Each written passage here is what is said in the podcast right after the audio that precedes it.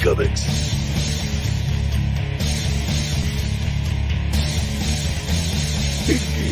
Comics.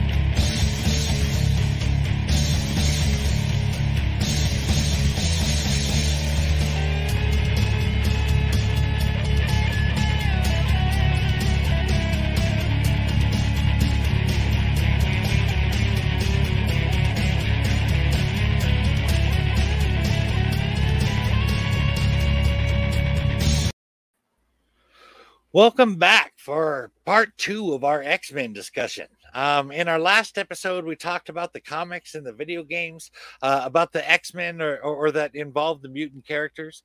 Um, if you haven't listened to that episode, I recommend you go back and do that before listening to this one. Uh, but for this episode, we'll dive into the 11 X Men and or X Men related films, minus Deadpool and uh, one and two, as we've covered those films in two different episodes, uh, one public and one Patreon exclusive episode.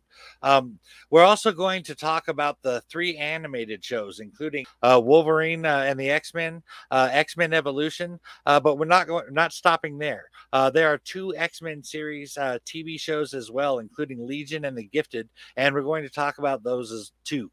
Um, now, I've mentioned a couple times uh, that I basically quit reading comics uh, when I was 16, but I did not explain why. Uh, my dad forced me to sell my comics because I, quote, liked them too much. Uh, what was worse was that I didn't even get to keep the money, I had to give it to his church uh, that really ruined comic for me for for years. Um, I mean, I was 30 before I ever got back into them, and even then, I never picked up picked back up on reading the X Men. Um, it was not due to a lack of interest, but rather not knowing where to jump on. Um, all of that to say the the movies and, and the TV shows were a way for me to get back into the X-Men without having to read 14 years worth of comics to catch up. So I really appreciated the movies a lot. Uh, but that is not the case with my friend and co-host Steve Sellers. In fact, as you can tell by the last episode, he's been waist deep in the X-Men for a really long time and even writes a column about it for the Comic Crusaders. So before we dive into X-Men from 2000, was there anything you wanted to say, Steve? Uh, sure. It, it is definitely true that if you're not steeped in X Men to a certain extent, it becomes very easy to get lost in the wilderness of X content. Um, that's true even of the modern day comics. I mean, I haven't followed a lot of the stuff since the Krakoa run started, and even that involves a ton of catch up. And that was only a few years ago. Uh, so I totally understand uh, that problem. Um, but fortunately, there are a lot of guideposts in the world of the X Men, and the movies adapted a lot of the right things, even if they change up a lot of things too. So why don't we talk about where the film started? Oh, sure, Steve. Um, let's get into the very first X Men film. Now, X Men came out in 2000 and, and, was one of the films responsible for the big comic book movie craze, along with Sam Raimi's Spider Man trilogy uh, that we're seeing the dying ends of today. Uh, the film was directed by Bryan Singer and written by David Hayter uh, from a story by Singer and Tom DeSanto. Uh, the casting on this film was really good, in my opinion. They picked up Hugh Jackman, an unknown actor at the time, to play Wolverine. And while he is way too tall, and I would have preferred someone more like, say, Glenn Danzig, um, Hugh Jackman nailed the Wolverine personality. So I was able to overlook the rest. Uh, but they also got Patrick Stewart to play Professor X. And I'll tell you something. Uh, I said for a while that if anyone was going to pay, play Charles Xavier, it had to be Patrick Stewart and this was long before the casting. Uh, you, you, don't you don't get a, your dream casting often, uh, so I was very excited when I heard about that. But they got uh, some other other great actresses and actors as well, including Ian, Ian McKellen uh, to play Magneto, Halle Berry to play Storm, a perfect casting, I might add.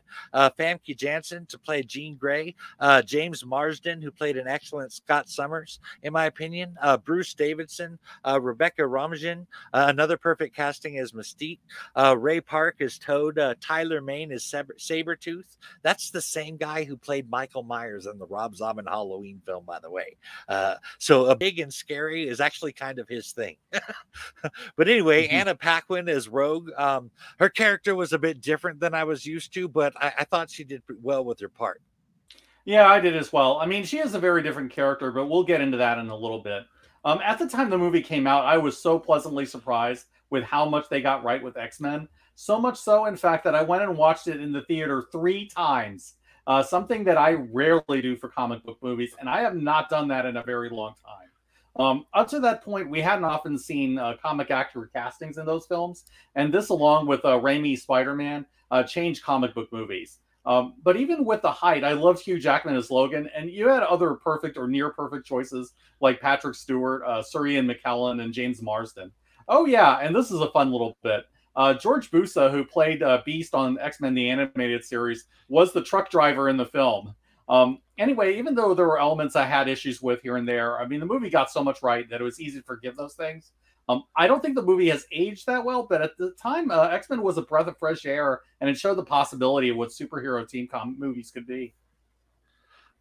Personally enjoyed watching it again recently for this episode a lot, uh, but I'll get into that in a second. Uh, 2000's X Men movie shows us a world where there are billions of mutants, although their exact number is not known. Uh, this this not knowing uh, who is and who isn't a mutant uh, leads to paranoia about it. Uh, that is compounded by the fact that mutants having superpowers, uh, and they bring up characters like Kitty Pryde, uh, although not by name in this first film, who can walk through walls, and they legitimately bring up security concerns with someone walking around out there with powers like that. Uh, what would stop them from robbing a bank or going into the White House or the Pentagon? This, of course, just feeds into the distrust that is already building, and they eventually call for the Mutant Registration Act. Uh, Marvel likes to register people. Um, while all of this is going on, on on the movie, follows two characters, uh, Wolverine and Rogue, in a subplot as they both encounter Charles Xavier's school and the X Men and Magneto and his Brotherhood. Two very conflicting ideologies about bringing uh, about acceptance of mutant kind. Uh, they got the ideological aspect down very well, true. Um, the only thing I want to add is that this movie gives Senator Robert Kelly a clear and understandable point of view. I mean, even if he's driven by fear and racism, I mean, from his perspective, he's trying to keep people safe from people who he sees as almost like living weapons. Uh, the speech he gives in the Senate, where he talks about Kitty, makes a certain amount of sense, and and that's really the danger of someone like Kelly. What starts off at first sounding like laws being passed in the interest of safety could end up leading to horrible consequences for an entire group of people just because they happen to be born a certain way. Um, I like that the film raises these kinds of questions and doesn't provide any easy answers about what the solution is. Also, Kelly isn't really isn't a bad guy at all deep down. I mean, he thinks he's legitimately doing the right thing, and that too can be dangerous. Um, Robert Kelly is a really fascinating character, and I'm glad that they got, kept the complexity that he had in the books. I'll also add that Bruce Davison got that down perfectly in his performance. I like that a lot too. In fact, as a general rule, I prefer it when a villain has a point of view uh, that I can see, even if I disagree with what they're doing about it. But if I could comment on the film itself for a moment, I have to say I, I, I like the opening scenes of 2000's X Men as is very brilliantly written and and and done. Uh, just I mean, I, I, perfect. I honestly can't imagine a better way of opening the film. Um, but we'll get a lot. I mean, we get a lot of information uh, without feeling like an info dump. And of course, you get Professor Charles Xavier explaining how mutants fit into the science of evolution uh, by evolution leaping forward every few millennia. Uh, then we immediately go to see seeing Eric Lehnsherr as a boy, uh, long before he would become Magneto, uh, at the processing station in Auschwitz. He is taken from his mother and she freaks right out about it, and with good cause. Uh, there's a very good chance they will never see each other again, and who knows what horrors await them. At first, Eric is scared and hides, but when his mother starts screaming out for him, his love for his mother conquers his fear, and he tries to get to her and scream out for her as well. Uh, props to the actors who played young Eric and his mother. Uh, they they really made you feel the intensity of that moment. Um, I was in a situation uh, where I was terrified had no idea I was going on or or why, and I was screaming out for my mother as a boy, and uh, as they took her out of the room, and and I was getting my I was getting my tonsils taken out at the time, so nothing at the same level, uh, but being separated uh, from your family by Nazis, that scene in the movie just takes me right back there. Uh, then you add to that the coldness and brutality of the Nazis, and you get why Eric pulled down that metal gate, reaching out for his mother with enough force to drag several Nazis with him as they tried to hold him back. That is honestly one of the most powerful scenes I have ever seen in a movie. Then, of course, uh, uh, Marie. De- D'Ancanto, aka the future rogue, almost uh, killed her boyfriend just by kissing him for a few seconds, uh, showing us that mutants, even with good intentions, can still potentially kill people without even meaning to. Um, then we see the the hearing about the Mutant Registration Act, and you get a clear view of both sides of that argument. And I know that I can personally understand the fears of both sides. The thing that is really screwing things up is the growing prejudice and fear towards mutants causing attacks and hate crimes. But at the same time, what would stop a girl that can walk through walls from going into a bank vault or the White House? Or even more terrifying is the idea of a mutant who can enter our minds and control our thoughts like Charles Xavier. And so it appears that our fear wins out in the hearing that day. And Eric Lehnsherr, now an old man, is not happy about it and about the decision that day, and he plans to do something about it. Uh, but Charles tries to dissuade him, uh, knowing the things that Eric might do in the name of his cause. Uh, these scenes perfectly set the stage in a matter of minutes. We already know everything we need to know to dive right into the story. As a storyteller, I, I, I'm just impressed with how well this film unfolds. Oh, likewise. I mean, this movie handled Magneto pretty well, I must say. They took elements of the Silver Age Magneto, but woven the Claremont backstory and the past with Charles. Um, that was not a bad approach to take, really. Um, I feel as though the movie made you understand what uh, Magneto endured as a child, what he suffered through as a victim during the Holocaust. At the same time, his friendship with Xavier comes across as a genuine thing. And to be fair, some of it is that Stewart and McKellen are really great friends off screen. Uh, the other interesting thing here is that I actually like Magneto's plan in this movie. Um, his solution to the problem of racism against mutants is to make everyone a mutant.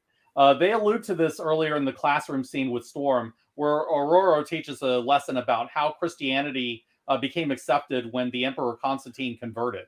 Um, it's a really clever bit of foreshadowing, and it makes a lot of sense. Um, but I also like that plan in general as forcing the people in position of power to become mutants would force their interest in line with Magneto's. And at the time, Magneto had no reason to think that anyone would truly be harmed by it. Uh, the problem is, is that the device wasn't sufficiently tested, and Magneto didn't realize that Kelly had been killed by his own emerging powers. But the uh, basic idea he was aiming for is not an unreasonable solution from his point of view. Uh, I just love the moral ambiguity of this film, where everyone is acting from rational self-interest and clearly defined ideological reasons. That is an interesting bit of foreshadowing that I did not catch before with the Constantine reference by Storm. I I also didn't know that Kelly was already a mutant. Uh, I assumed that mutants got their powers during puberty, uh, but I'm not sure I understand how that affected Senator Kelly's abilities. Uh, we see that other mutants get caught in it too, and it has no effect on them. I I guess my question is twofold. Uh, why did Senator Kelly's powers emerge so late, and and how were they affected by the device? Well, uh, technically, Kelly isn't a mutant, at least not in the sense that he was born that way. Uh, the machine turned him into that, but maybe he latent mutant genes that were activated by Magneto's machine, for all I know. Uh, the machine probably activated uh, Kelly's latent mutant genes, but it didn't kill Kelly the ability to control his power. Uh, usually, these kinds of powers come with innate fail safes and immunities, but Kelly just didn't have that for some reason. Ah, okay, that that makes sense. Uh, so just having the X gene doesn't mean you become a mutant. It could totally be latent. Uh, I guess that makes a lot of sense now that I think about it. Uh, they say that the X gene is passed down through the father, and there are certainly many mutant stories about being the only mutant in the family. Like Bobby's parents ask him if he's tried not being a mutant, uh, because when his powers developed, he became an outsider, outsider in his own family. Uh, but back to the film. Uh, you know, I always felt like the last half of the 2000 X Men film felt a little rushed. Um, things like earlier in the film Scott had to Scott had to blow a hole in the roof for Storm to use her powers when they were at the train station um, indoors. Uh, but later on, when she's fighting Toad, she doesn't have access to the outside until the end of that fight scene. And even then, you'll notice that the wind is still coming from indoors, not outside. Uh, they've they violated their own rule, and that usually means something changed. Uh, in this particular case, it was that the studio was shuffling things around. X Men was originally supposed to start filming in June or July of 1999, and it was set to release in Christmas of 2000. But Fox ended up with an opening in June of 2000 when one of their other films was delayed. So Fox put X Men in that spot, which left Bryan Singer to finish the film in six months, six months ahead of schedule, uh, and he was cur- that, that he was currently working on. Uh, this was compounded by the fact that Fox also delayed Singer's start date until September of 1999, which left him two months less to do the film. Just imagine getting eight months shaved off of your production time in making a film. Apparently, Singer did some uh, very inappropriate things using his position in the movie, like giving young actors small roles in the film in exchange for sex and bringing young men to very unprofessional meetings, even by eccentric standards. Uh, top this off with temper tantrums, mood swings attributed to back pain medication uh, were an issue on the uh, with the crew. Uh, I mean, but so I mean, really, honestly, after reading all of that, uh, I have to say I have much less sympathy for for the studio screwing with the schedule. yeah, I can't say that I do either. I mean, Singer's a problematic figure to be kind about it, but it is true that the film has its imperfections. I mean, leaving even leaving aside uh, behind the scenes problems, um, a lot of people to this day still laugh at the uh, "What happens to a toad who's been struck by lightning?" scene. Um, that line was written by Joss Whedon, who um, at that time was a script doctor on the film. Uh, he claimed that the problem wasn't the line itself, but the way it was delivered. Maybe that was true for all I know, but either way, it just comes across as a bit silly the way it's filmed. Agreed. That that line was just terrible. And now that I know Whedon wrote it, it it makes all the more sense. Yeah. In, in terms of characters, though, I think my biggest issue is Rogue. Honestly, um, the Rogue that we see in this movie is essentially a composite of Rogue and Kitty. Uh, the origin and the powers are basically Rogue, and the costume takes a bit from the Paul Smith outfit but the personality and the story roles are, is more or less Kitty. I, I, get that there was already a ton of characters in this thing, but I think it's unfortunate that we didn't get to see Rogue in all her complexity uh, the way that we did in X Men the Animated Series.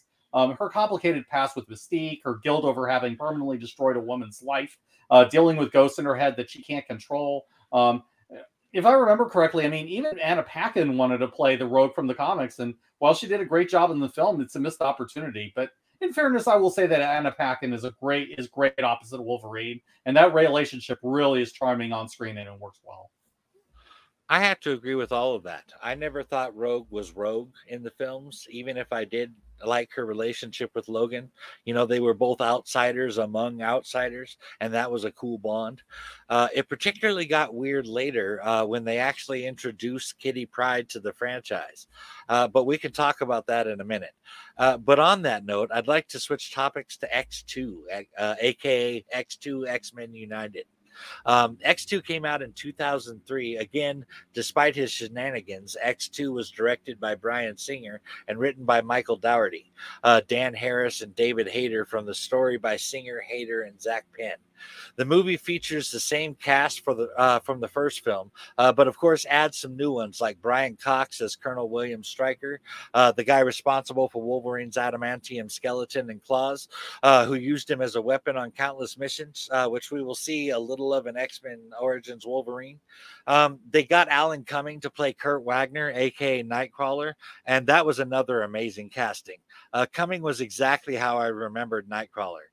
Uh, Shawn Ashmore came on to play Bobby Drake, aka Iceman, uh, Rogue's love interest. Aaron Stanford and as uh, John uh, Allerdyce as uh, aka Pyro, or as I call him, the bully trader.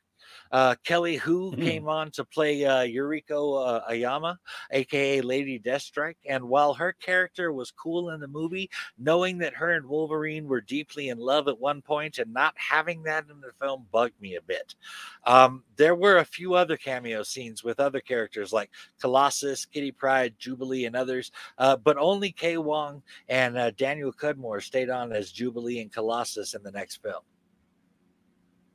Um, the background characters get recast a lot, but at least they kept the core cast. Anyway, um, X2 uh, drew pretty heavily on one major story from the comics, and it's honestly one of my favorite Claremont stories. That story is God Loves, Man Kills, and that is the story that introduced the Stryker from the comics, and he is very different from the Stryker you see in X2. Um, that story dealt with an evangelical ministry that preached anti mutant hatred, and it was very much a story that dealt with the dangers of religion. But that's something you can't really do 20 years later when televangelism is no longer really a thing anymore. So I get that things had to change, but it does not me a bit as a fan of the original comics. Um, and I want to point out one small role that jumped out as me as well. Um, one of the soldiers working for Stryker was played by we, uh, Peter Wingfield.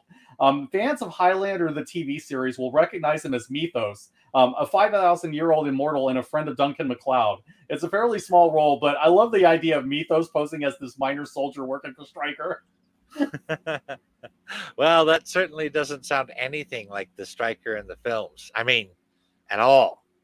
Uh, I, I, suppose the one thing they really have in common is their fanaticism. Uh, but I will talk about Stryker in a minute. Um, for now, I just have to say, holy crap, did X2 X Men United have some awesome, have an awesome opening with Nightcrawler. Uh, my understanding is that the studio cut a Danger Room scene as well as uh, Nightcrawler and Beast from the original script uh, because they were not sure how well the film would be received. And Beast and Nightcrawler would have meant an additional budget of five million. Uh, but seeing that scene of Nightcrawler just bamfing from place to place, messing up those Secret Servicemen was awesome and well worth the money. The cool part, the cool part uh, was not that they were Secret Servicemen and that they were getting messed up, but the choreography itself just a, real treat to see Nightcrawler at his most badass. The only thing I think that would have made it more perfect would have been if he had his swords. Uh, but as as it is, I, I, I shouted in the theater when I first saw him. but they sure figured out uh, that they needed Nightcrawler and Dr. Hank McCoy, aka Beast, in the sequel. I remember being super excited that Nightcrawler was going to be in the film, and I thought that Alan Cumming did a top notch job playing Kurt Wagner. Am I right, Steve? Absolutely, he did. Uh, Alan Cumming was near perfect as Nightcrawler. I, I cannot complain about his performance at all. That opening sequence of Kurt just teleporting all over the place, avoiding every shot, and using his powers inventively to take down all the agents was spot on. That is absolutely how Kurt would fight. But then they got the circus acrobat side of him too. I mean, the way that he describes himself as the amazing Nightcrawler, it's totally Kurt. But he also has these good quiet moments, like when he's talking about his faith or having these quiet moments with Ororo. Uh, the swords would have been cool, especially if they could have pulled off the three sword trick with the tail. But yeah. as it is, I'm still really happy with Kurt the way we got him. I am too. In fact, that Nightcrawler scene was not the only badass fight scene in the film. X2 actually had uh, two very cool fight scenes. The first one I've already mentioned with Nightcrawler. Uh, that was just bitching way to start out the movie. But my favorite part of X2 was the fight between Lady Deathstrike and Wolverine at Alkali, Alkali Lake. Uh, it would have been better with the backstory of her and Logan once being in love, uh, uh, but but damn, that was cool. Lady Deathstrike really screwed him up good. Uh, there's that one time where she stabs him in the back with her very long nails, like five times in maybe a second and a half. just, just burly, and and what an awesome death scene too. Uh, what was your favorite part of X two, Steve?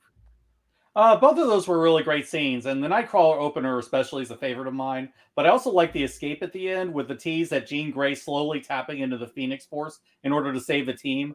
Uh, there was also the bit with Mystique turning into Jean in order to seduce Logan, but he's able to sniff her out with his super senses. And then Magneto's escape from the plastic prison was also really epic, with Magneto being able to control the iron in the guard's blood, which is a trick he's used in the comics, by the way. Um, there are a lot of really uh, cool little scenes that work really well in this film. Ah, there really are. After my recent rewatch, I have grown a whole new fondness for the original trilogy, uh, but that first film especially. Uh, but back to X2 X Men United. Uh, I just have to comment on how much they really make you hate Stryker in that film. Uh, not only does he view mutants like a disease and refers to them as the mutant problem in the film, you find out that he, he sent his own son to Charles so that Charles could, quote unquote, cure him uh, J- uh, to cure Jason of being a mutant. Um, after Charles tries to convince Stryker that uh, being a mutant was not a disease, Stryker insists that they all are. Um, then bringing out his own son uh, Jason to manipulate Charles' mind into locating all of the mutants in the world, using Cerebro and killing them. Charles tries to point out what Stryker has done and is doing to his own child when he sees that Jason has clearly undergone some type of uh, surgery as he has cyborg implants. Uh, but right in front of his own son, Stryker says that his son is dead. That is some cold shit all on its own. But then Stryker turns super evil, in my opinion, with his emotional manipulation of his son, who clearly longs for his father's approval. When Stryker whispers in Jason's ear, Make me proud as he leaves. I wanted to stick things in his eyes when I heard that. Manipulating and using your own children who long for the approval and acceptance of their parents while crushing them with verbal abuse is wicked in my eyes. And that's not, that's to say nothing about kidnapping mutants, what he did to Logan, or all the things he did against mutants in general. It was very satisfying to see him get his in the end. Oh, totally. Uh, Stryker is a character that had a good first appearance, uh, and then he wore out his welcome in later films. I mean, after a while, I would groan every time I see him, and he's in almost every single X Men film from here on. His overuse later makes you almost forget, though, how good he is here. Um, I prefer the Stryker from the comics, but they took a few elements from that that really work in this film. Uh, the bit with his son being a mutant did come from God Loves Man Kills, though we didn't survive adulthood in the book, but they managed to make Stryker more insidious in this version, and I cannot deny it worked for X2. All right. So, last but not least, in the original X Men trilogy is 2006's X Men The Last Stand and they pulled out all the stops for this one. Uh, we get Vinnie Jones, uh, who I knew uh, from Lock, Stock, and Two Smoking Barrels, playing Cain Marko, aka the Juggernaut. Uh, we get a Danger Room scene, which I had been, uh, which had been coming since the first film. Uh, we get to see Ben Foster play Warren Worthington III, aka Angel, and we get to see Senator Hank McCoy, aka Beast, all within the first ten minutes of the film. Uh, they came out swinging with this one for sure. You, you even get uh, the uh, Callisto, uh, Caliban, and Quill, and for some reason, uh, Kid Omega in the who is or for some reason Quill is called Kid Omega in the credits um, uh, from the Morlocks. Anyway, in this one, although they call themselves uh, the Omegas in the group, not the Morlocks. Uh, you know, I toyed around with uh, who I thought would be best uh, to play Beast back when I first heard uh, they were bringing him on, and I could not have picked or imagined a more perfect casting than Kelsey Grammer. Uh, what a lot of folks might not suspect from Beast is that he is the scientist of the team and he's highly intelligent and even studies philosophy. Uh, sure, he has a primal side that uh, he can let out when he wants to, and that is why he gets the Beast name from. But other than that, he is one of the kindest, gentlest, most considerate people in comics that, that I know of, anyway. Uh, so to get a guy who can play an intelligent and educated man like Hank McCoy, look no further than the guy uh, known for playing Dr. Frasier Crane. Uh, everybody already associated his face with with that character, and he got Hank's personality perfectly. And I was surprised how well Grammer pulled off the ferocity. Uh, that was one area I was sure he was was going to fall flat in, and I'm happy to say that I was wrong. Yeah, now um, I'm not a huge fan of this film for quite a few reasons, but when I, before I get into that, I'll talk about some of the positives. Um, there are some definite saving graces in this film, and the casting of Kelsey Grammer as Hal Hank McCoy is certainly one of them. I feel like he nailed that role, and I hate that the only time we see him after this is at the end of Days of Future Past, after which we never see Grammer's Beast again. So if you want to see that, uh, this is pretty much all we get. Um, I also liked uh, Juggernaut and Multiple Man a lot. Um, I don't remember who played Jamie Madrox, but he got the basics down from the little screen time he gets. And I dig that they borrowed elements from uh, Joss Whedon's Gifted story, and they gave Rogue an interesting inner struggle about whether to keep her powers or not. Unfortunately, though, whenever this movie tries to tackle Dark Phoenix, this cracks start to show in the script. Um, one of the things that I honestly hate about this film is the way they did Cyclops dirty.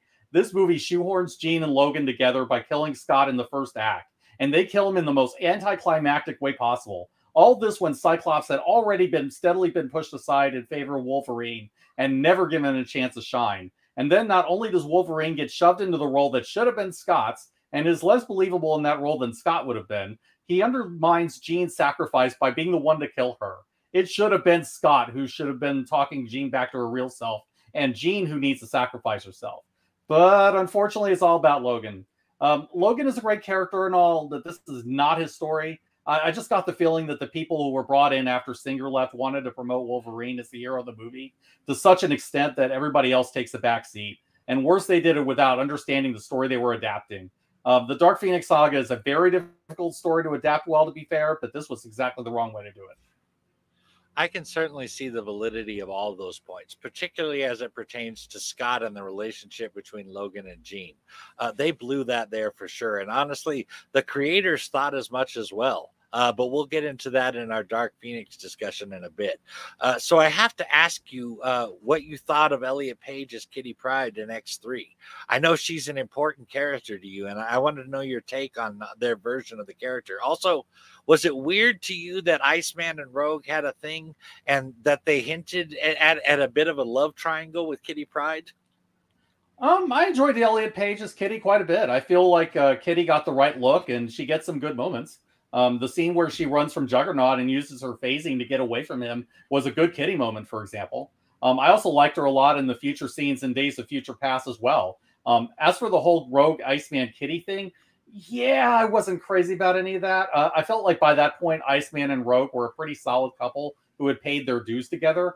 And then you get this forced tension with Kitty, who never really seemed to work with Iceman. And then the way it was handled was a bit clunky. I mean, the love triangle is another one of those things I try to ignore about this film. And honestly, it's not really needed anyway, since Rogue's decision about taking the cure should have been her main story anyway. It's something that Rogue and Bobby can have a disagreement about and find a way to work through together. Oh, once again, we are in complete agreement here. I, I, particularly think that bit with Kitty was off and, and it really felt forced. It also didn't seem like Bobby uh, to hurt Rogue like that, even if it was a misunderstanding.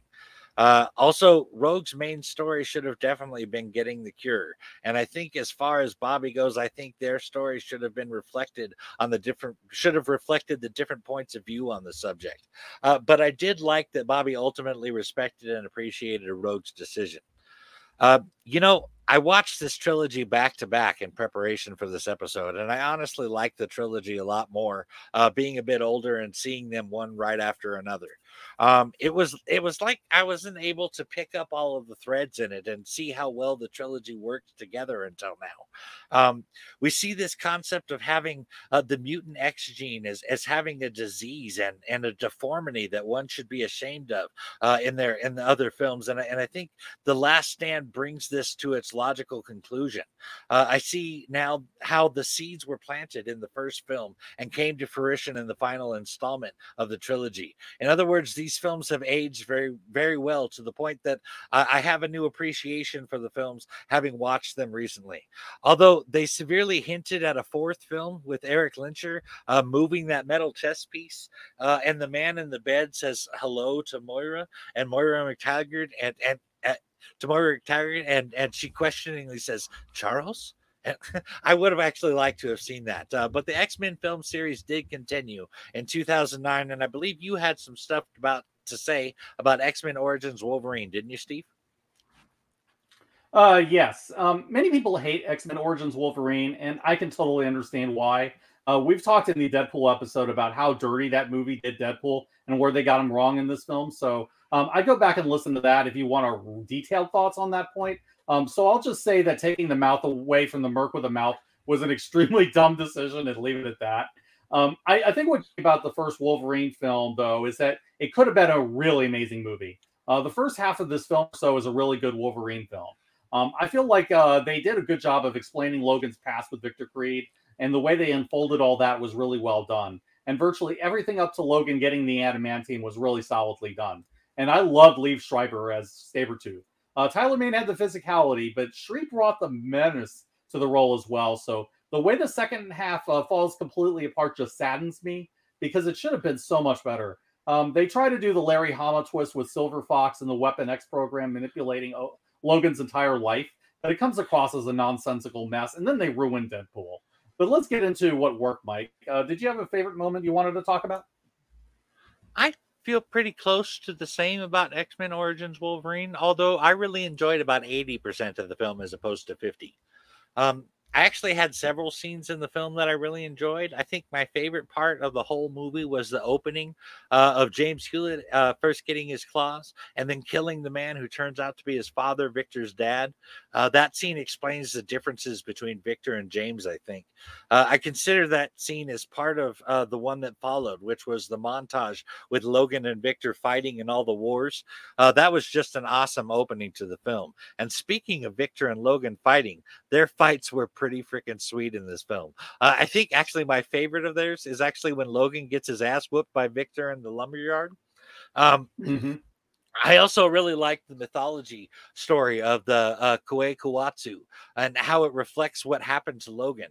Uh, Kuatsu was fooled by the trickster into leaving the spirit realm to get flowers for the moon, just like Logan was fooled into believing he had found love and peace, aka the spirit world.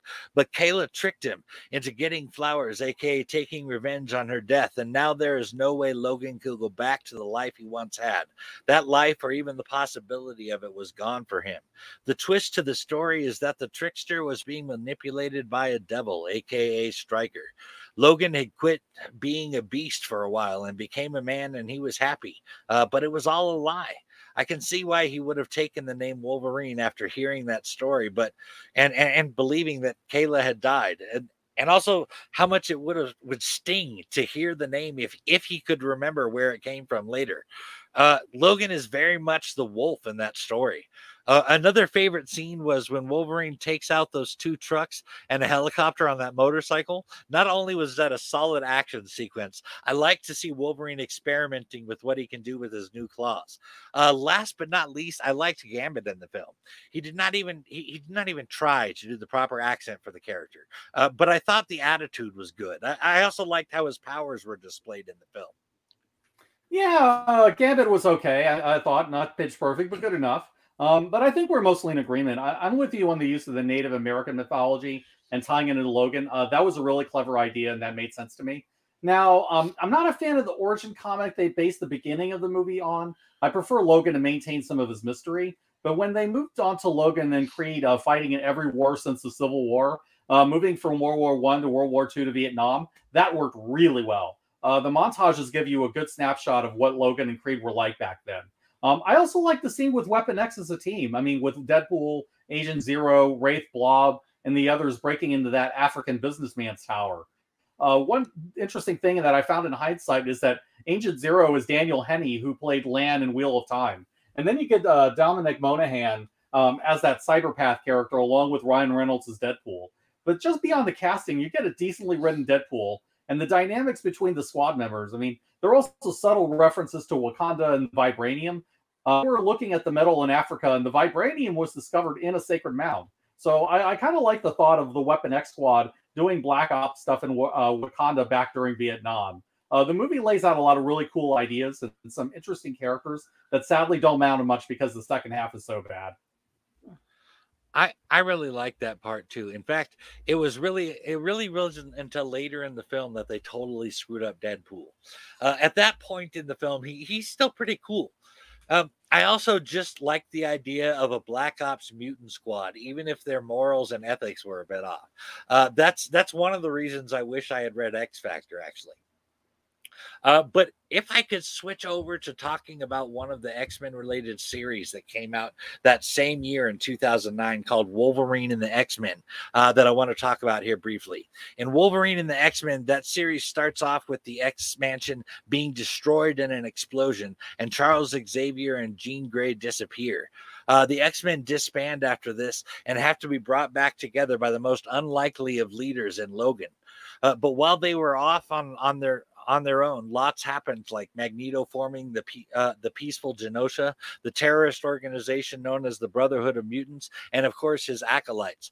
Uh, more and more mutants are joining their numbers every day. The actions of the group, like the Brotherhood of Mutants and their and other mutants has led to a mass hysteria about mutants in general uh, that led to uh, led in great part by Senator Kelly, Bolivar Trask, and Warren Worthington Jr., Angel's father. Uh, because of them, the Mutant Response Division, aka uh, MRD, uh, sometimes just called Marty's in the show, uh, was formed, uh, which is basically a group responsible for rounding up mutants who are treated as criminals. Add to that the Mutant Registration Act, the Sentinel Program, Mojo, and the Reavers, led by uh, Spiral in a very silver samurai, samurai kind of outfit, and of course other mutants like the Inner Circle of the Hellfire, the Hellfire Club, Mister Sinister, Sinister and his Marauders, who are working for Apocalypse, a storyline that would have been picked up in the second season if there was one. All of this works together to make uh, a Sentinel run world in ruins controlled by Master Mold 20 years in the future, being fought by Charles Xavier, who can walk with special braces on his leg. Bishop, Berserker, Domino, Hellion, Kamal, Mar- Marrow, uh, Magneto's daughter Polaris, Rover, a Sentinel who has befriended the group, uh, Vanisher, and Wolverine 20 years older, and his uh, daughter Laura, X23. Uh, Wolverine manages to get a decent team together in the present, too, including Beast, Iceman, Shadowcat, Cyclops, Emma Frost, Forge, Colossus, and Rogue, even though she initially joins the Brotherhood. Uh, Wolverine also digs into his past a bit, and we get some cool Weapon Weapon X stuff. Uh, but my favorite episode has to be the Wolverine versus Hulk episode, where Nick Fury threatens to give the names of the X Men to Senator Kelly if Logan doesn't go kill the Hulk and stop the Wendigo. Lots of great actions, and things get real interesting when the Wendigo and the pack he's created get involved in the fight. Meanwhile, in the future, fighting the war started in our present is Charles Xavier. Uh, the series, unfortunately only ran for one season and had 26 episodes. Honestly, I really liked the series, but I did not have the years of comic book reading behind me like you do, Steve. So I have to ask you what you thought of Wolverine and the X Men. Um, I actually haven't seen that much of it, uh, just the odd episode here and there. But what I have seen wasn't too bad. It seems like they chose a pretty decent team of X Men, and they got the voice casting about right. Um, I'm guessing the involvement of Craig Kyle probably had something to do with that since he was involved with both uh, Evolution and some of the X Men spin off titles. It seems like they used an interesting group of supporting characters as well. And I'm not surprised to see X23 involved with Kyle on board. Um, Kyle was one of her co creators. So, from what ah. I've seen, it looks like they took a, a bit of a darker slant on the X Men, which isn't bad given the cast that they have there. Um, it is a shame that the show didn't last longer, unfortunately, but it happens sometimes. But why don't we get into the live action films and what they went after X3? All right. Um, in 2011, we got what was supposed to be a reboot of the franchise with X Men First Class. Although, when the logo comes up on the screen, it just says X First Class. Um, however, the second film in the reboot quadrilogy uh, Days of Future Past retcons the original X Men trilogy into the new continuity through the cast story and story, but especially through the opening and Wolverine through the movie. Uh, so I don't know what to call it now. a, a pre-boot. Anyway, X Men First Class is the fourth main continuity film in the franchise, and the fifth overall when you include X Men Origins Wolverine, which, by the way, uh, this movie does not. In fact, it seems like Disney Plus wants to forget about X-Men Origins Wolverine as well as as it has every every other mutant movie on there but that film. Uh, X Men uh, First Class was directed by Matthew Vaughn and produced by Bryan Singer. The film has quite the cast as well, starring James McAvoy as Charles uh, Xavier. I thought this was a great pick, and I liked his portrayal of the younger Charles. He would go on to play the main character in Shyamalan's Split just five years later, which really impressed me and actually made me an even more fond of his uh, performance in the X Men films. I also uh, was very pleased to see Michael Fassbender as Eric Lehnsherr, aka Magneto. Again, a perfectly done performance by a superb actor that would impress me further uh, in the very the very next year as David in Prometheus, and again in 2017 with his role as Walter in Alien Covenant. I have a few more to mention. I especially loved the whole Nazi hunter thing going on in the first half. Uh, that was that was an awesome storyline, and Fassbender knocked it out of the park with that bar scene in particular. Uh, but Professor X as Magneto, uh, Professor X and Magneto are such pivotal roles. I'm I'm curious about your thoughts on this one, Steve. Um, I generally like First Class quite a bit, and I thought it was a needed film after X uh, Origins Wolverine and X three. I, I think the decision to reboot the X Men was in part caused by the fact that X three made such major changes that were difficult to reverse that it was easier to look backwards and start over. I was okay with the movie taking that approach. Um, if I'm honest, I like Michael Fassbender's Magneto in the first class films even better than I like Ian McKellen's. Um, don't get me wrong. I think that McKellen had a great dynamic with Patrick Stewart, and he played a very solid villainous take on Magneto. But when Fassbender took the role and I saw the Nazi hunter scene, I saw Claremont's Magneto come to life. Um, he was as threatening and as certain of himself as Magneto would be. He had the self righteousness and the presence that Magneto should have. And Fassbender understood the ruthlessness as well as the deep suffering that uh, Magneto endures as a Holocaust survivor. Once he put on the helmet, um, I got the feeling of Jim Lee's Magneto looking out towards the camera. And Fassbender is consistently the best thing in these movies, even when the sequels aren't that good. You know, I just have to comment real quickly uh, for for listeners. Um, if you didn't pick it up in the last episode, what he just said about Michael Fassbender is some very high praise coming from my friend there. Um, we are on the same page with Fassbender. In my opinion, he is one of the greats currently out there, and he definitely captures all that you described there. I particularly love that whole Nazi hunter bit. That that was awesome. But please go on. Sure. Uh, James McAvoy is pretty good, and he's a really solid actor. I, I, did enjoy him in Split as well, and he was the voice of uh, Morpheus in the Sandman audio drama, and he's great in that. He does a good Charles Xavier, um, though a very different one than what we've seen previously. Um, Xavier was very much an adventurer in his younger days, someone who was a bit more reckless and daring, and I think McAvoy captured that. Um, I was a bit more bothered by the extent they took it in Days of Future Past, but it was generally a good approach to take with Xavier. Um, the Mystique things opens up questions, but I rolled with it for the purposes of the movie. I thought the mystique bit with growing up as Charles Charles was a bit off, uh, but it did work for the film, and I too was able to just roll with it. Uh, but there's actually another character I want to touch on here for a minute as well. While his role was a minor one, and he didn't say much of anything, I was impressed with seeing Jason Flemyng as the Redskin Devil teleporter Azazel, who is the father of X Men's uh, Kiwi Black and Nightcrawler. By the way, um, his character really showed us showed just how scary Nightcrawler could be, and had a menace about him. Uh, maybe it was because it was so contrasting to Nightcrawler's peaceful and humble face. Uh, but Flemyng made Azazel scary in the film, and his expressions fed into it by making it look like he was a sadist. Uh, January Jones did a great Emma Frost and certainly looked the part. So that was a good casting for sure. And last but not least, I think I like Kevin Bacon as uh, Dr. Klaus Schmidt, aka uh, Sebastian Shaw. Granted, he didn't look the part or dress the part, uh, but he did have a great he did a great job, in my opinion, playing that villain archetype and perceiving uh, of perceiving themselves as revolutionaries and having to do terrible things to bring about their glorious view of the future. Uh, plus, Bacon Shaw is really easy to hate, and and those are entertaining villains. They are, to be fair, although there was some license taken with them here. Um, the Azazel Nightcrawler thing in the comics is a bit complicated, and it's based on a story called the Draco. Um, the story is inherently nonsensical, and it goes like this um, Nightcrawler's father in the comics is an actual demon, and he's trapped in a hell dimension. So he leaves the hell dimension to father children so that he can then escape the hell dimension he's supposedly trapped in. the fatal flaw in the story probably doesn't need too much explanation. But still, here you go. If Azazel is trapped in a hell dimension, how is he leaving to sleep with the women? And if he can leave all along, why does he need to father demon children in the first place? That's so ridiculous. But I, I also uh, just like the Azazel idea just because it makes Nightcrawler literally a demon. And that goes against the entire idea of Kurt's character. I mean, the point of Kurt is that he looks like a demon, but he isn't one. His appearance isn't who he is. But when you make him actually a demon, that kind of defeats the whole point. Not to mention that I prefer Mystique and Destiny as his parents anyway, but that's another can of worms that would move way too far from the subject at hand. That having been said, um, I did like Jason Flemyng as Azazel in this film. Um, I just saw him as a different, unrelated character, and it was fine. Uh, he was a fun character to watch. Um, January Jones was a really solid Emma Frost, and I really wish she'd come back in the later films.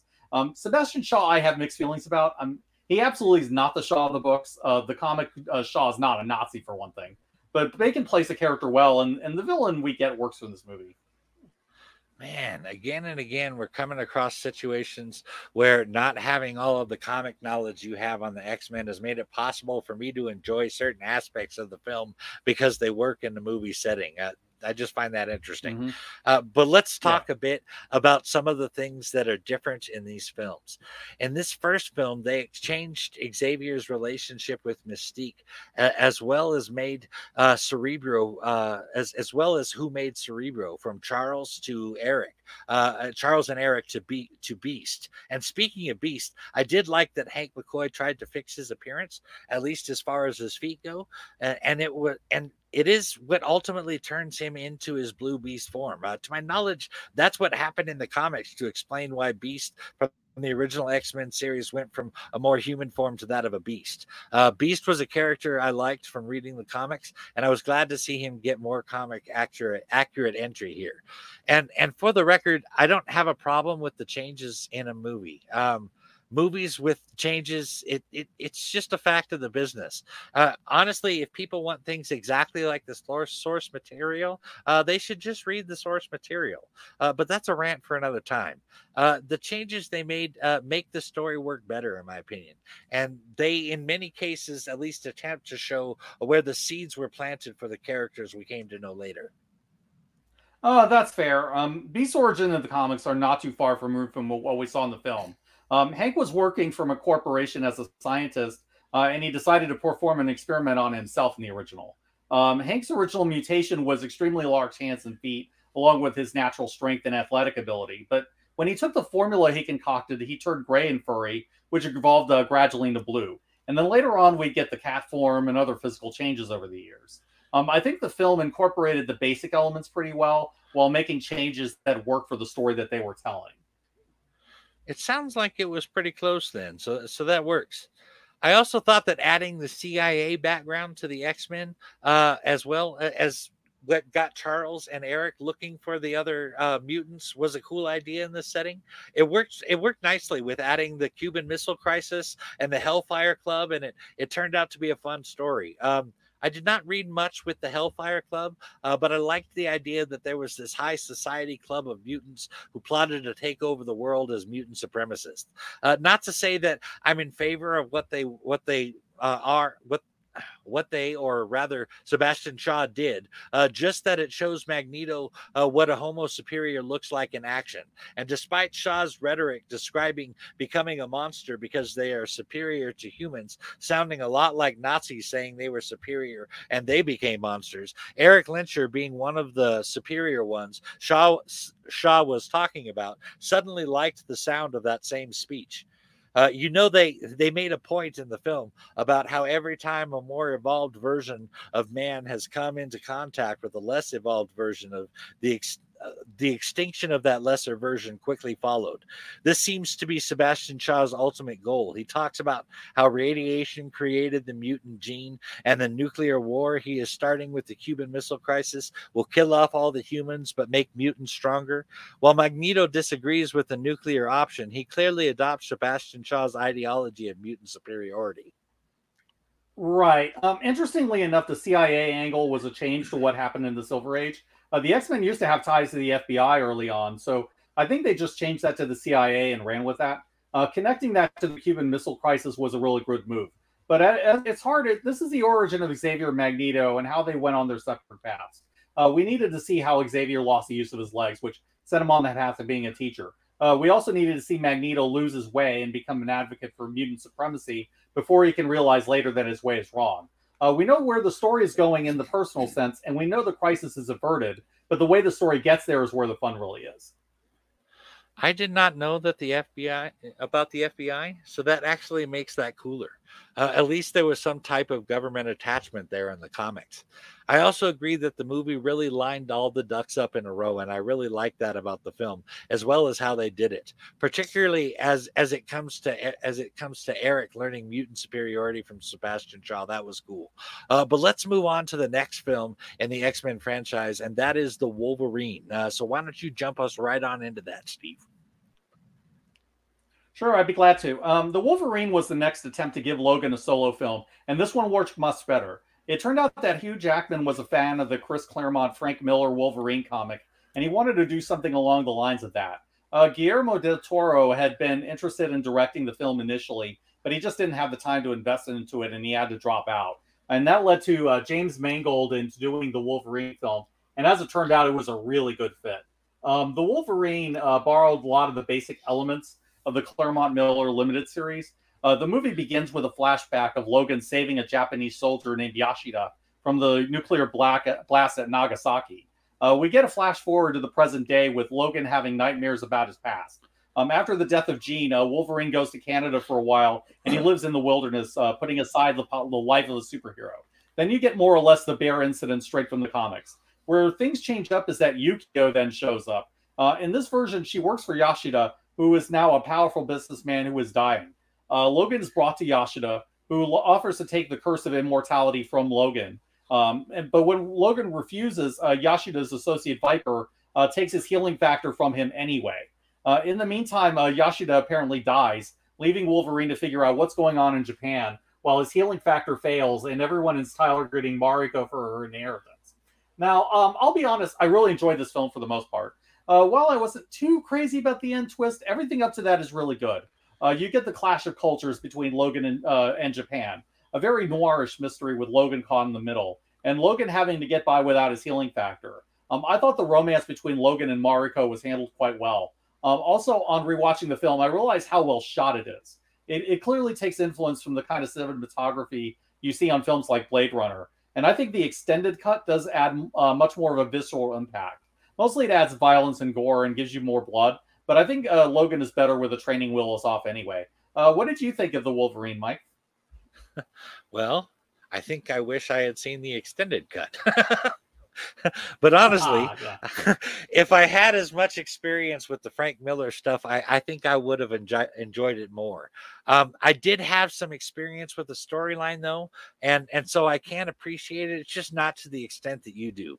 Um, Wolverine having multiple forms of martial arts in his background and decades upon decades of experience with which uh, with each form is one of the things that really made Wolverine cool back in the day.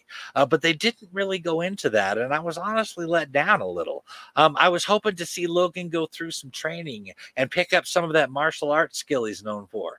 Also, after getting the no background Lady Deathstrike in X2, I was hoping to finally see that background as well. Uh, but that said, it was an entertaining movie with some great fight scenes in it. I particularly liked the blue lightning in the sword fight.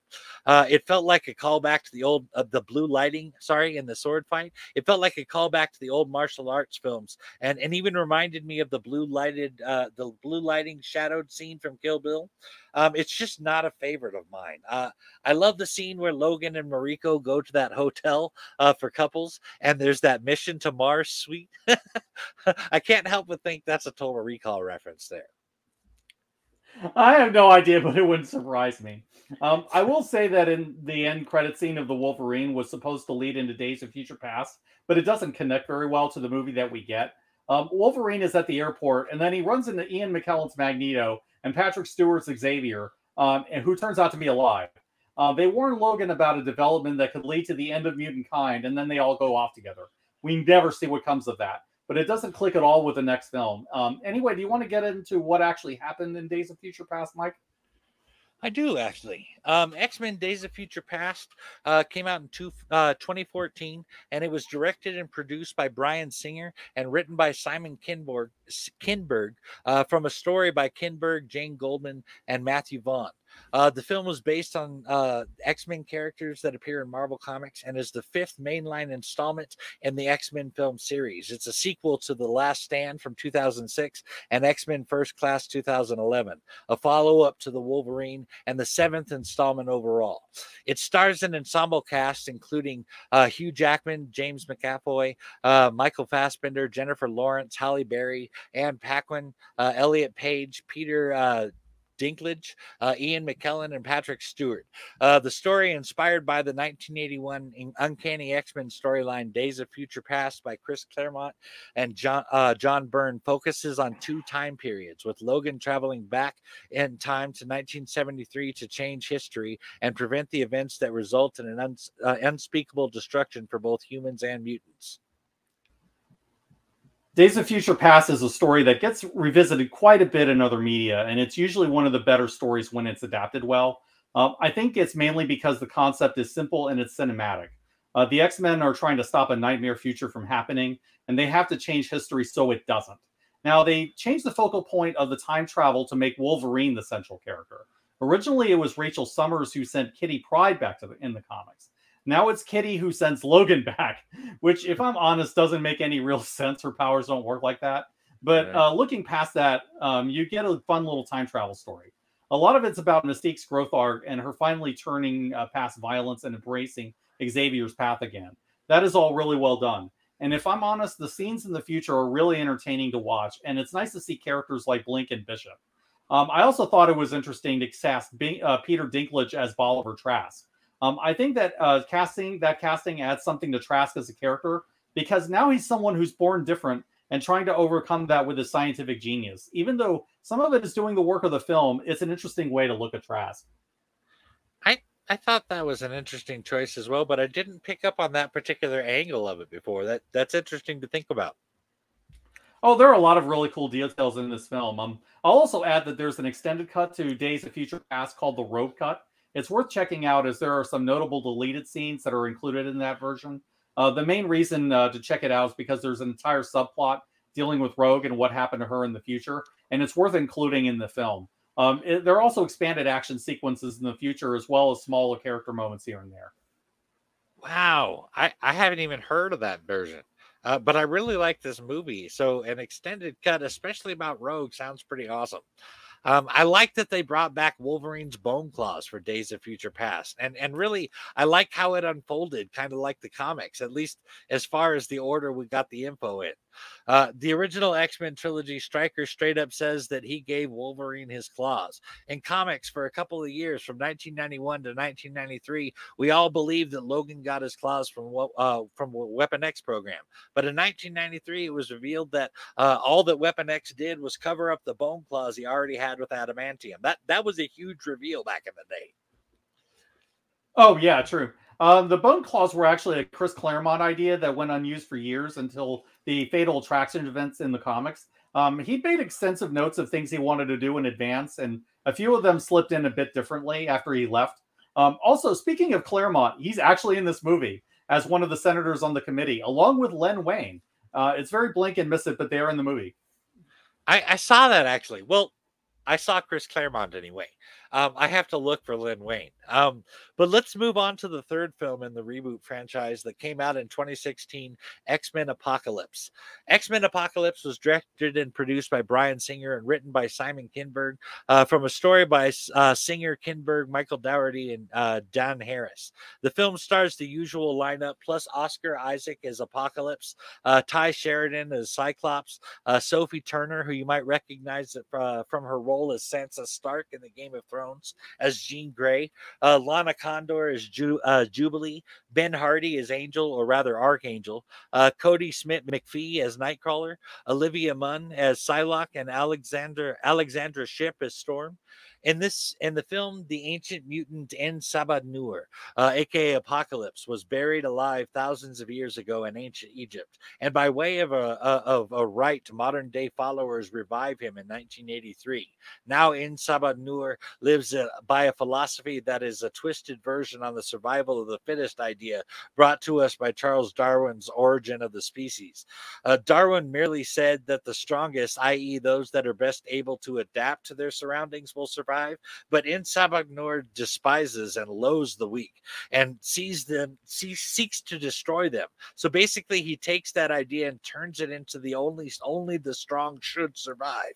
Uh, coming to coming to life and seeing the world as it is, En-Sabah-Nur believes that the the weak have taken over the world, and he plans to wipe out modern civilization and take over the world, thereby placing the strong once again in power.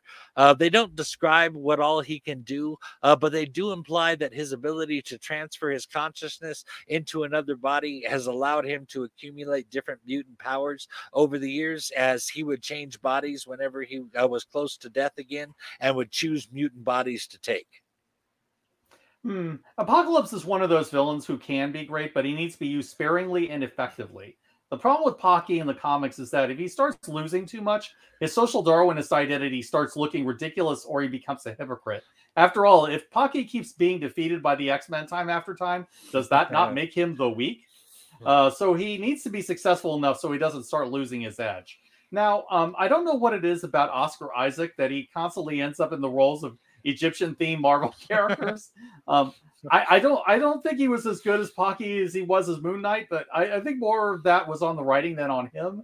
Um, to be honest, the casting really is this not this movie's problem at all. Um, I thought the kids were well cast, um, and you had some pitch perfect casting decisions like Olivia Munn as Cyclops and Lana Condor as Jubilee.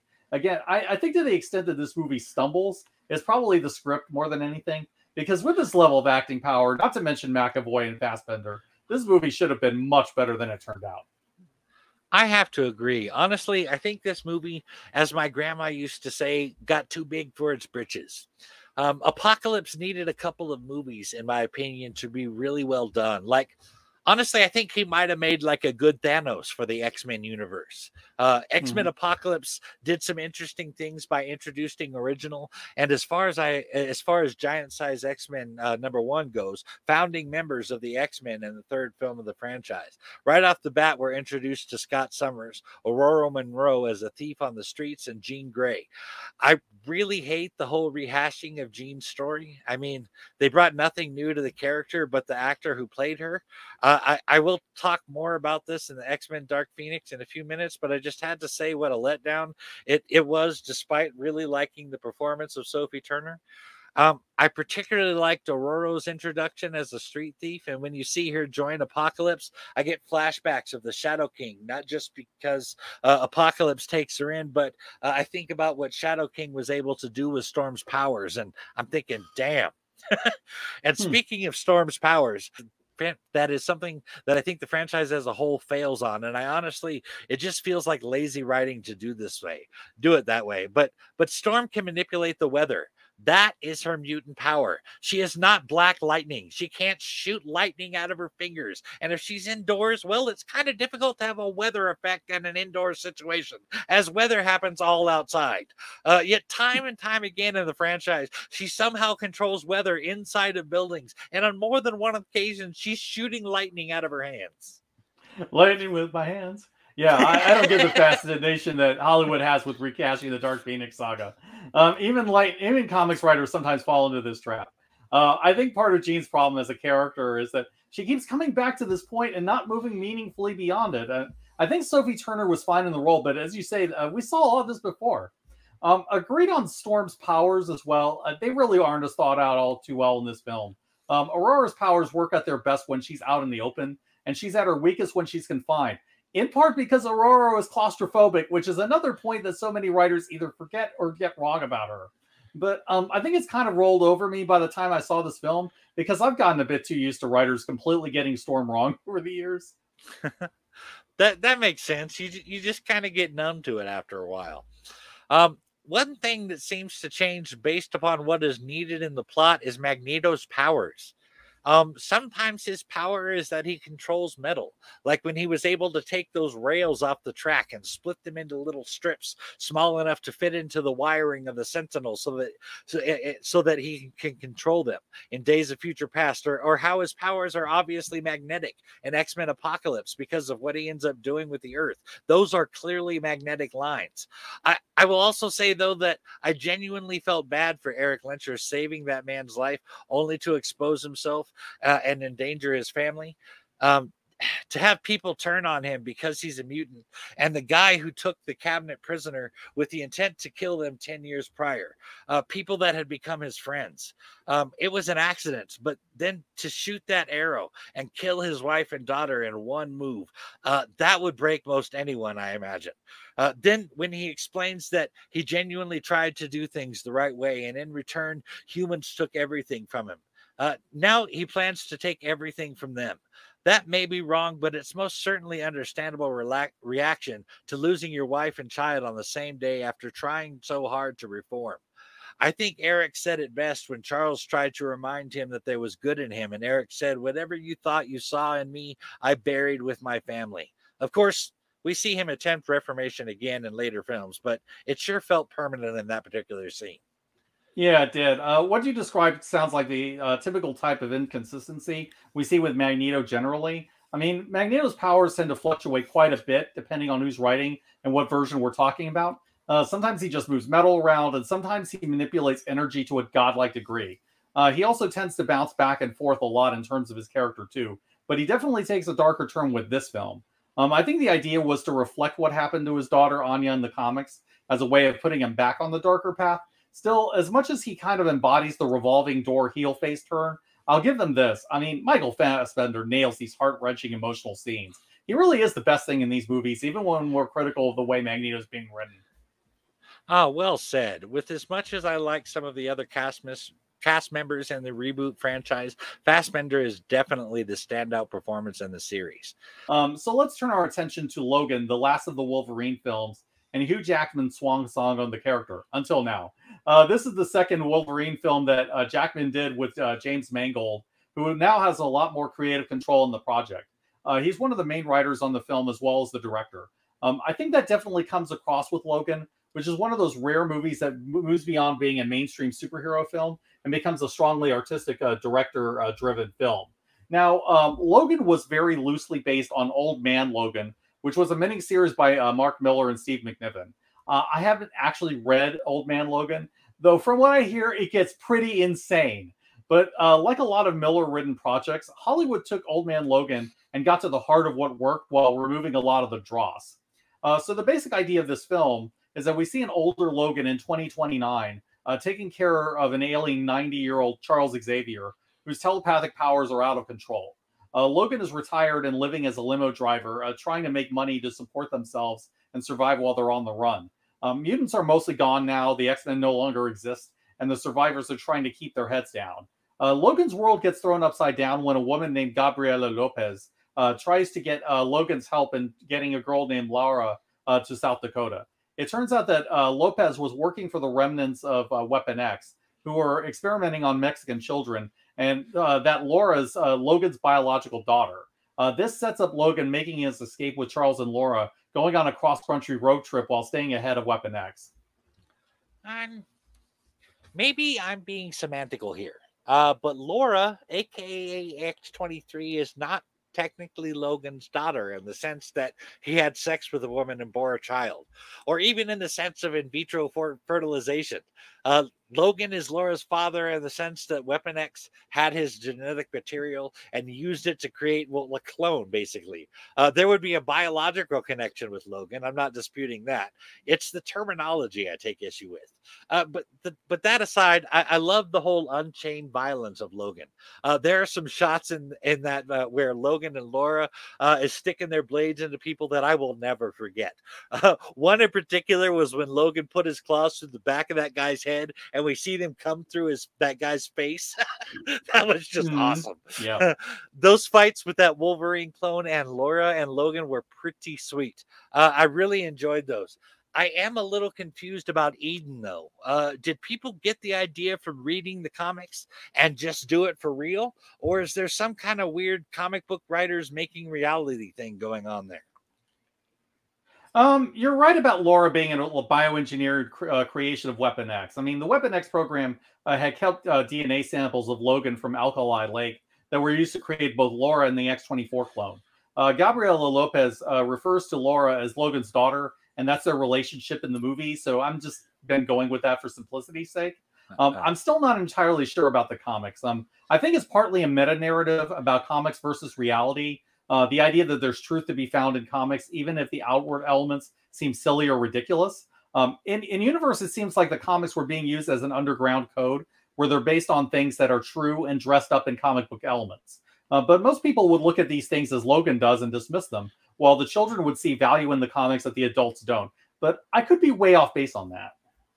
No, no, that that totally makes sense. In fact, story wise, it it probably has to be something like that. Okay.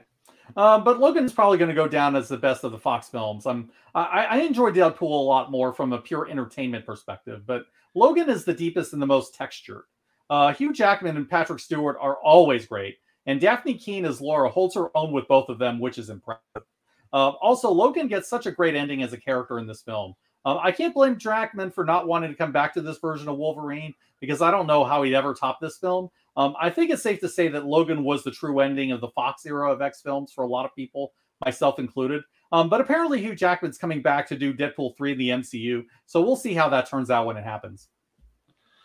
As far as a serious movie goes, I can agree that Logan is definitely up there as far as quality and depth. And it was the perfect ending for Logan's story arc, even if it ignored the Wolverine where his adamantium claws were cut off. I, I will also say that I enjoyed the film more on my recent rewatch of it than I did the first time. I was initially annoyed by Laura's constant screeching. I mean, like every time she did anything, yeah. Uh, but it, it, was not as bad as the second time around. Uh, so I might end up fully agreeing with you on that one day, though with, with a couple more re-watches. Uh, I got a strong feeling this one will grow on me. Uh, I can totally understand that. I mean, it's a film that ages well and holds its value. Anyway, uh, there were also a couple live action shows that Fox made uh, before the Disney acquisition. So uh, why don't we talk about those? Uh, sure. Uh, the first live action TV series involving Marvel's mutants called Legion uh, also came out in 2017 and ran until 2019. The series was created by Noah Hawley for FX based on the Marvel Comics character uh, David Haller, aka Legion, the son of Professor X. Legion is an Omega level mutant with dissociative identity disorder. On a fundamental level, David has the ability to alter reality and time on a cosmic scale at will. But because of his DID, his abilities vary based on what personality is in control at any given moment. The core personality of Legions, over a thousand personalities, is David Haller himself. As such, David generally does not manifest mutant abilities, but must access various personalities to use their power, sometimes losing control of himself to that personality. The first alternate personality to manifest was uh, Jemail Karami, I believe that is, and he was a telepath. He was telepathic. Others include, but are not limited to, the very violent and uh, fiercely independent Jack Wayne, a telekinetic, and Cindy, a pyrokinetic. It would take a long time to cover over, uh, uh go over the Legion uh, of personalities and their pers- and their powers, but suffice it to say that Legion can pretty much have any power he can imagine at any time. Oh yeah, uh, Legion is a character that uh, was first introduced in an arc of New Mutants during the uh, Chris Claremont, uh, Bill Sienkiewicz run. But uh, though I haven't really seen much of the show, it sounds like they got the basic premise of the character right. Uh, the only exception is that Jemail in the comics was a separate, real person who David had absorbed into his own mind, and then Jemail took over the telepathic ability. Um, anyway, David's a character I've always felt a little bad for because his father was rarely involved in his life, and he was left with people who couldn't cope with his massive level of psychic power. So there was nobody really equipped to help him control his power, which led to his mind uh, fracturing. And then my, David's mind cracked due to trauma from the violence that he saw when he was living in Israel with his mother and his godfather. Um, we've seen him get better since then, uh, but he's always been a powerful but very unstable character. It seems like the show respected the comics version of David in a general sense, even if they departed from it a bit. I'm glad to hear that actually, uh, because I like the show. However, before before you get all excited, uh, Legion was set in an alternate timeline uh, from the X Men film series. So, unfortunately, uh, this 27 episode, three season series is not Fox X Men canon, uh, despite being produced by FX Productions in association with Marvel Television. I have to say that while I did not watch all three seasons, I did watch the first season while it was on the air and I really enjoyed it. Legion has a very horror feel to the series, and you know I like that, at least as far as the first season goes. First off, David Haller, aka Legion, was diagnosed with schizophrenia at a young age and has been a patient in various psychiatric hospitals since the diagnosis. When we find him in the first season, the powerful telepathic mutant Amahl Farouk, aka the Shadow King has attached himself to the parasite and uh, uh, at, like a parasite onto David, and we see some pretty scary scenes as the Shadow King takes more and more control of his mind. This was genuinely scary stuff, and as a viewer, you're left to wonder how much of what we're seeing is really happening and how much of it is only happening in David's mind. The Shadow King ends up being the big bad for the series as he tries to take David's body uh, to get David's great power, which David doesn't fully get for most of the series. Uh, but the mind warping weirdness does not stop there. David meets his girlfriend, Sydney or Sid uh, uh, in the psychiatric facility and they fall deeply in love. But here's the catch Sid's mind trades places with that of anyone she touches, with hers entering their body and vice versa. So they can't touch at all. And when they do, things do not go well.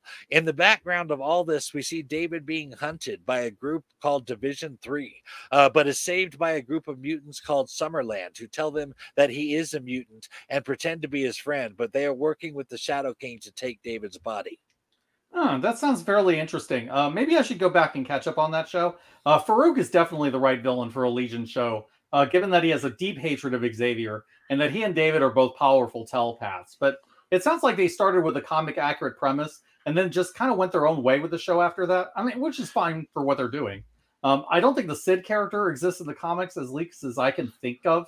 Uh, Legion's love interest in the comics was uh, Ruth Aldine, aka Blindfold, who's a telepathic precog. But it sounds like the way that that they did some really cool stuff on that show, and it may be worth checking out. I would certainly recommend the show. It, it is one trippy, wild ride that at times reminds me of Grant Morrison level craziness, uh, but with a very dark twist. I, I, might even categorize Legion as superhero horror. Uh, but there was another mutant show that came out around the exact same time that I believe you wanted to tackle, Steve. Yes, and that leads us into The Gifted. Um, the Gifted ran from 2017 to 2019, and unfortunately, it only got two seasons. Uh, generally, it was a show that focused on a lot of lesser known X characters because the main X Men had disappeared by then. Uh, the idea surrounded around a normal family uh, whose teenage children are mutants, and then they uh, connect with a mutant underground movement uh, while the family goes on the run from the government. Uh, showing the, the mutant struggle from a normal human level was a good idea. I think the way that they did it worked pretty well. Um, I didn't unfortunately finish the series, but I got a decent way through the first season, and it was a solid show if you're an X fan. Um, if you're a fan of the second string X characters, I mean, you're going to like a lot of these cast members. Uh, Polaris, Blink, uh, John Proud, Proudstar, aka Thunderbird, uh, the Stepford Cuckoos, uh, and Sage. Uh, there are plenty of uh, Blink and Miss It type of cameos of various X characters here and there as well. And honestly, I thought that they really did a solid job on all those characters. Um, Emma Dumont especially did a wonderful job as Polaris. And while it was more hinted at, the show did acknowledge that she's the daughter of Magneto, at least on a subtle level. Um, the main family was likely likable as well. I mean, Natalie Alyn Lind came to prominence in her role as Lauren Strucker, but it helps that Amy Acker uh, played her mother, and she's a virtual actress, and she owned that role. 100% agree. Starting out with that one close family really brought me into the story and got me emotionally invested. Plus, seeing the struggles of the kids and the family, I instantly felt for the mutants of the underground movement you mentioned. Uh, the show was really dynamic and, and worked really well despite the large cast of characters. Uh, just a great show, in my opinion, although I wasn't able to finish it either. I do plan to go back and watch the whole series again at some point, though. It's on a list of about a dozen shows like that I have to watch. I know what you mean. I mean, they really made this work though, and you felt for these people. Um, although there are some uh, clear changes made to the backgrounds of some of the characters. I mean, the main family the show follows are the Struckers, who uh, in the comics are connected heavily to Hydra.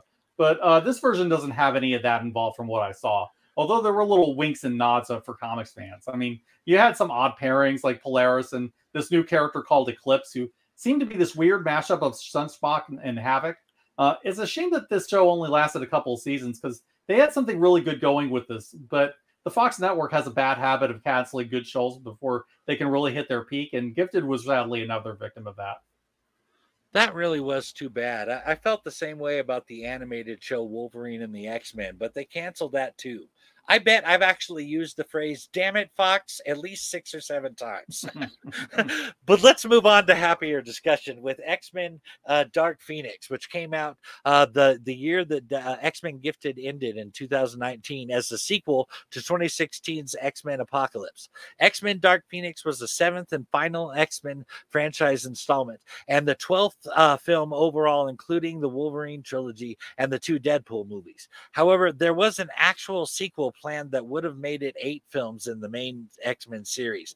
However, the Walt Disney Company acquired 21st Century Fox and its assets in March of 2019, which reverted the rights to X Men properties back to Marvel. I have to wonder if we weren't going to get Mr. Senator, Mr. Sinister and the Marauders in the sequel with that end credit scene in X Men Apocalypse. Um, I think there were some plans for Sinister that never materialized. Uh, he was also hated to have been involved with the events of New Mutants film as well. And the logical next step after this movie, uh, had the Foxverse continue, should have been the Mutant Massacre. Uh, that's one of the few really big stories that hasn't been adapted yet.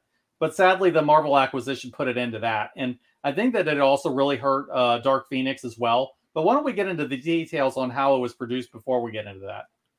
Sure, Steve. Dark Phoenix was written, co produced, and directed by Simon Kinberg in his feature film directorial debut and stars the cast from X Men Apocalypse with a few additions, including Jessica Chastain as Vuk, uh, the leader of the shape, uh, shifting alien race known as the D'Bari, who seeks to capture and destroy the Phoenix, uh, and Ato Essandoh as uh, Jones, Vuk's second in command. Uh, Halston Sage briefly appears as Dazzler in the character's first cinematic appearance. Veteran X Men writer Chris Claremont makes a cameo appearance as White House guest during the scene in which Xavier accepts his award for rescuing the crew of the space uh, shuttle Endeavour. Uh, the film was dedicated to the memory of X Men co creator Stan Lee, who died on November 12th, 2018.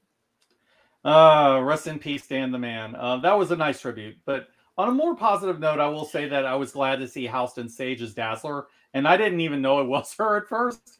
Um, but as a huge fan of the Orville and uh, her character on that show, it was a it was very nice to see her do a cameo.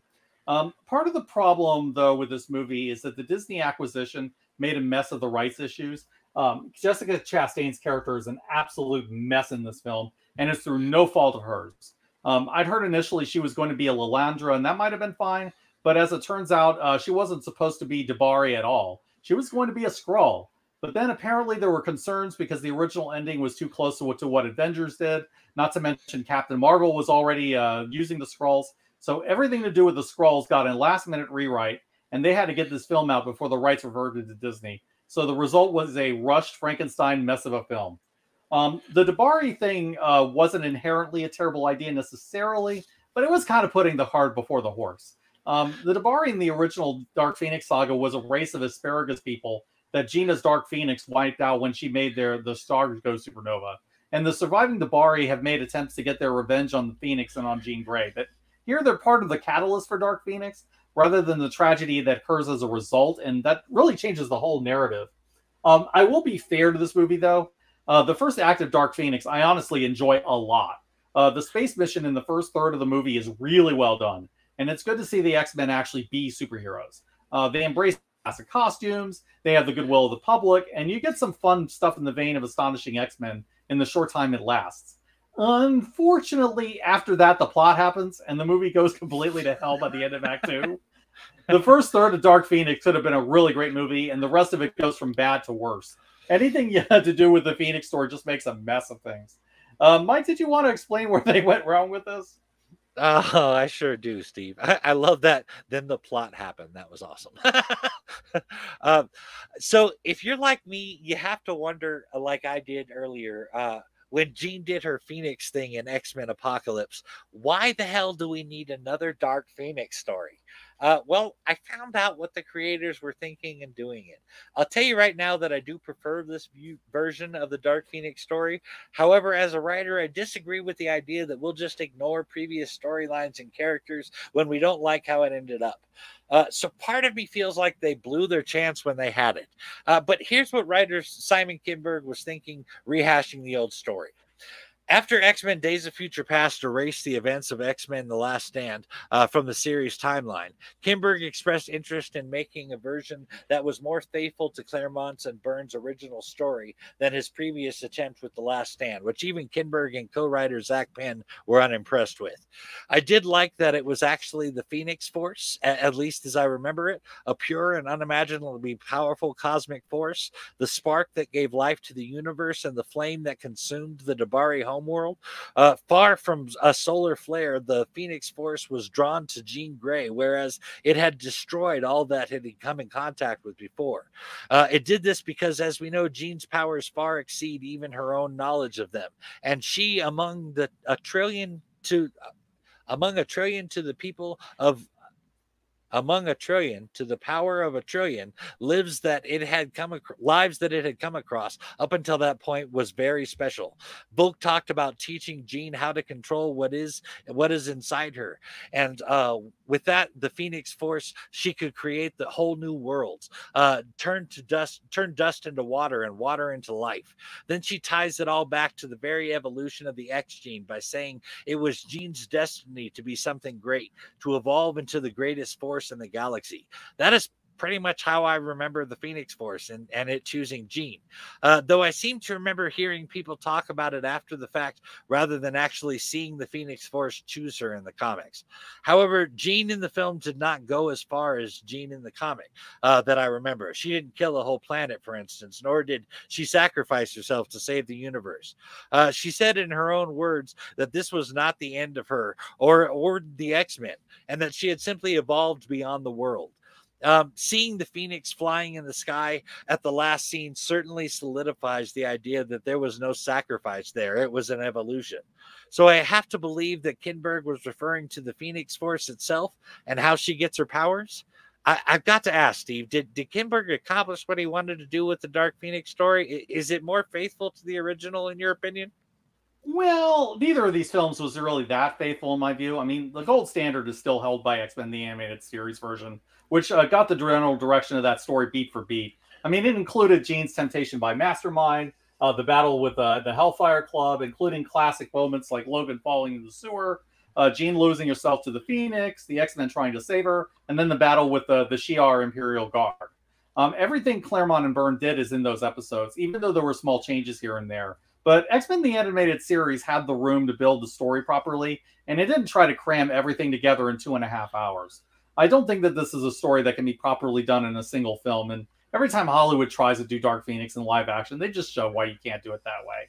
But is it more faithful than X3? Um, I would say generally yes. At least the relationship uh, between Scott and Jean was front and center in, in, in Dark Phoenix, as opposed to shoehorning Logan in the Scott role. At least Jean gets more agency here rather than having the story be about Logan. Um, there are a few elements that come from the Dark Phoenix saga, uh, like the D'Bari, but both versions are are all in all pretty poor reflections of a classic story uh, that failed to get it right, uh, just in different ways. Um, maybe one day they'll do Dark Phoenix justice on the big screen, but as long as they think they can condense a huge comic epic like this in a two or three hour film, uh, we're probably going to see clunkers like this. Uh, the Dark Phoenix saga is just not built to work in this format. Uh, there are plenty of other classic stories they can still do without going back to this well. So they should just go and do those. I can certainly understand that point of view as as a longtime comic book fan. I I have come to accept that changes of all sorts are bound to happen in any adaptation, and it doesn't bother me when when that wasn't the when it wasn't comics accurate. Uh, part of me wants to say that if you want it to be exactly like the source material, you should probably just read the source material. But as but as I said, I can also totally respect your point of view on it. I personally thought it was a better version uh, than X3, and I enjoyed the film. As for another potential X Phoenix film, I, I don't have any interest in seeing this story on film again. Uh, like you mentioned, I'll watch X Men the Animated Series if I want the best version. Uh, but there was another film in the Fox Mutant timeline, and I believe you wanted to talk about that. Yes, and it's another mixed bag, sadly. Uh, the New Mutants was um, officially the last film out of the Fox stable. Perhaps for the best, since it wasn't the disaster that uh, Dark Phoenix turned out to be. So the Fox series ends on an okay note, which is probably a better place to leave it. Uh, with uh, New Mutants, the basic idea of the film was that it was essentially a horror film with superpowers. Um, I was a bit torn on that approach. I mean, New Mutants is a team that allows you to do almost anything from fantasy to sci fi to time travel or straight superhero or whatever you want. You absolutely can do Stephen King uh, style horror with it too. Um, the Demon uh, Bear saga is very much a, a story in that vein. Unfortunately, I think it's a bit limiting to think of New Mutants mainly in those terms. And I think the Demon Bear may be such a defining story that it could put New Mutants in a box the way that Dark Phoenix does for Jean Grey. Still, there's nothing inherently wrong with doing New Mutants as a horror film uh, if done right, and I just went along with it. Um, the New Mutants uh, was in uh, development hell for years, though, and it probably shows. Lauren Shuler Donner had been interested in the idea of the New Mutants since uh, 2009, but uh, Josh Boone pitched a comic based on the Claremont Sienkiewicz books to her in 2014, and then he got the project approved. And if I'm honest, I'd rather see that film over what we ultimately got. Uh, but apparently, the script had been in development for three years, um, only entering pre production in 2017. And then uh, characters and casting went back and forth for a while as the script changed. Uh, they were talking about James McAvoy as Xavier being in it, and then various X Men like Storm or Colossus in the mentor role. And then they decided on Cecilia Reyes, and they were originally talking to Rosario Dawson until they decided on uh, Alice Braga. The main cast would also include um, Anya Taylor Joy as Magik, uh, Maisie Williams from Games of Thrones as uh, Wolfsbane, uh, Charlie Heaton as Cannonball, uh, Blu Hunt as uh, Dani Moonstar, and Henry Zaga as Sunspot. Uh, after filming, the release date was pushed back several times. It was originally moved back from January 2018 to February 19 for some reshoots. Then uh, Fox pushed back the release date again to August 2019 because it was too close to Dark Phoenix's release date. Then Disney acquired Fox and they decided to push the movie back yet again, this time to April of 2020. There were also changes that Disney wanted to make uh, because they wanted it uh, closer to the versions that had test well in screenings. Uh, so in the end, the movie was completed in March of 2020. After all that, and the film was finally released in August of 2020. Mike, what were your thoughts on the New Mutants when it, once it finally came out? um, but honestly, I was pretty let down. Maybe I expected a lot more from an X Men film once the rights reverted back to Marvel. But here we are with the New Mutants a year later, and things were worse. I mean, it was okay, but I, I didn't love any of the characters, and I, I honestly don't plan on watching it again. That's a reaction that I completely understand, especially if you don't have any attachment to the New Mutants from the comics. This is a very uh, divisive film, and reactions tend to depend on what you bring into the movie with you, if that makes sense. If you don't have any attachment to the source material, this movie probably won't change your mind. Um, I'll also acknowledge that this is a flawed movie, and even though there's a fair bit that I liked, uh, there were also things that I really didn't care for. So let me start with the things that let me down a bit. Um, while I feel like Magik and Wolfsbane were both really well cast, I felt like they could have done better with Sunspot and Cecilia Reyes. Uh, both of them are black characters in the comics. I mean, Afro Brazilian and African American, respectively. And the casting didn't reflect that. Uh, the, the, the, script didn't serve them well either. Um, changing Sunspot's powers to make him a pyrokinetic was a bit weak. Uh, his actual power is that he's a solar battery who turns sunlight into physical strength.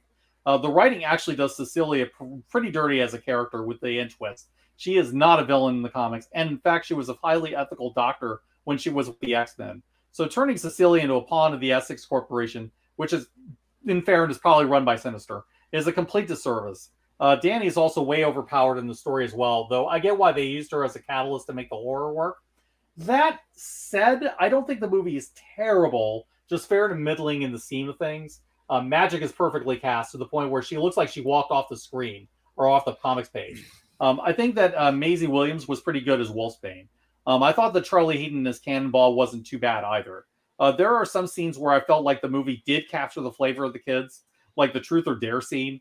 Um, some of the scenes where they confronted the kids with their respected past works, like Rahne being haunted by the ghost of Reverend Craig, uh, who in, her, in the comics is her father. Um, though I think that the, that particular bit requires you to know a little bit about Rahne's backstory to get a feel for what she's about. Um, the Demon Bear uh, came across really well in the end scenes too, and it was nice to see Dra- Lockheed the Draftman briefly. Um, I did think the Sinister connection to the school was interesting, even if the execution wasn't great.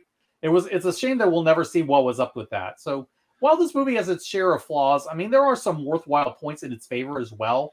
I just wish my favorite team had been done better in live action, but maybe one day they'll get a second chance. Uh, we can only hope now that they're going to be part of the MCU.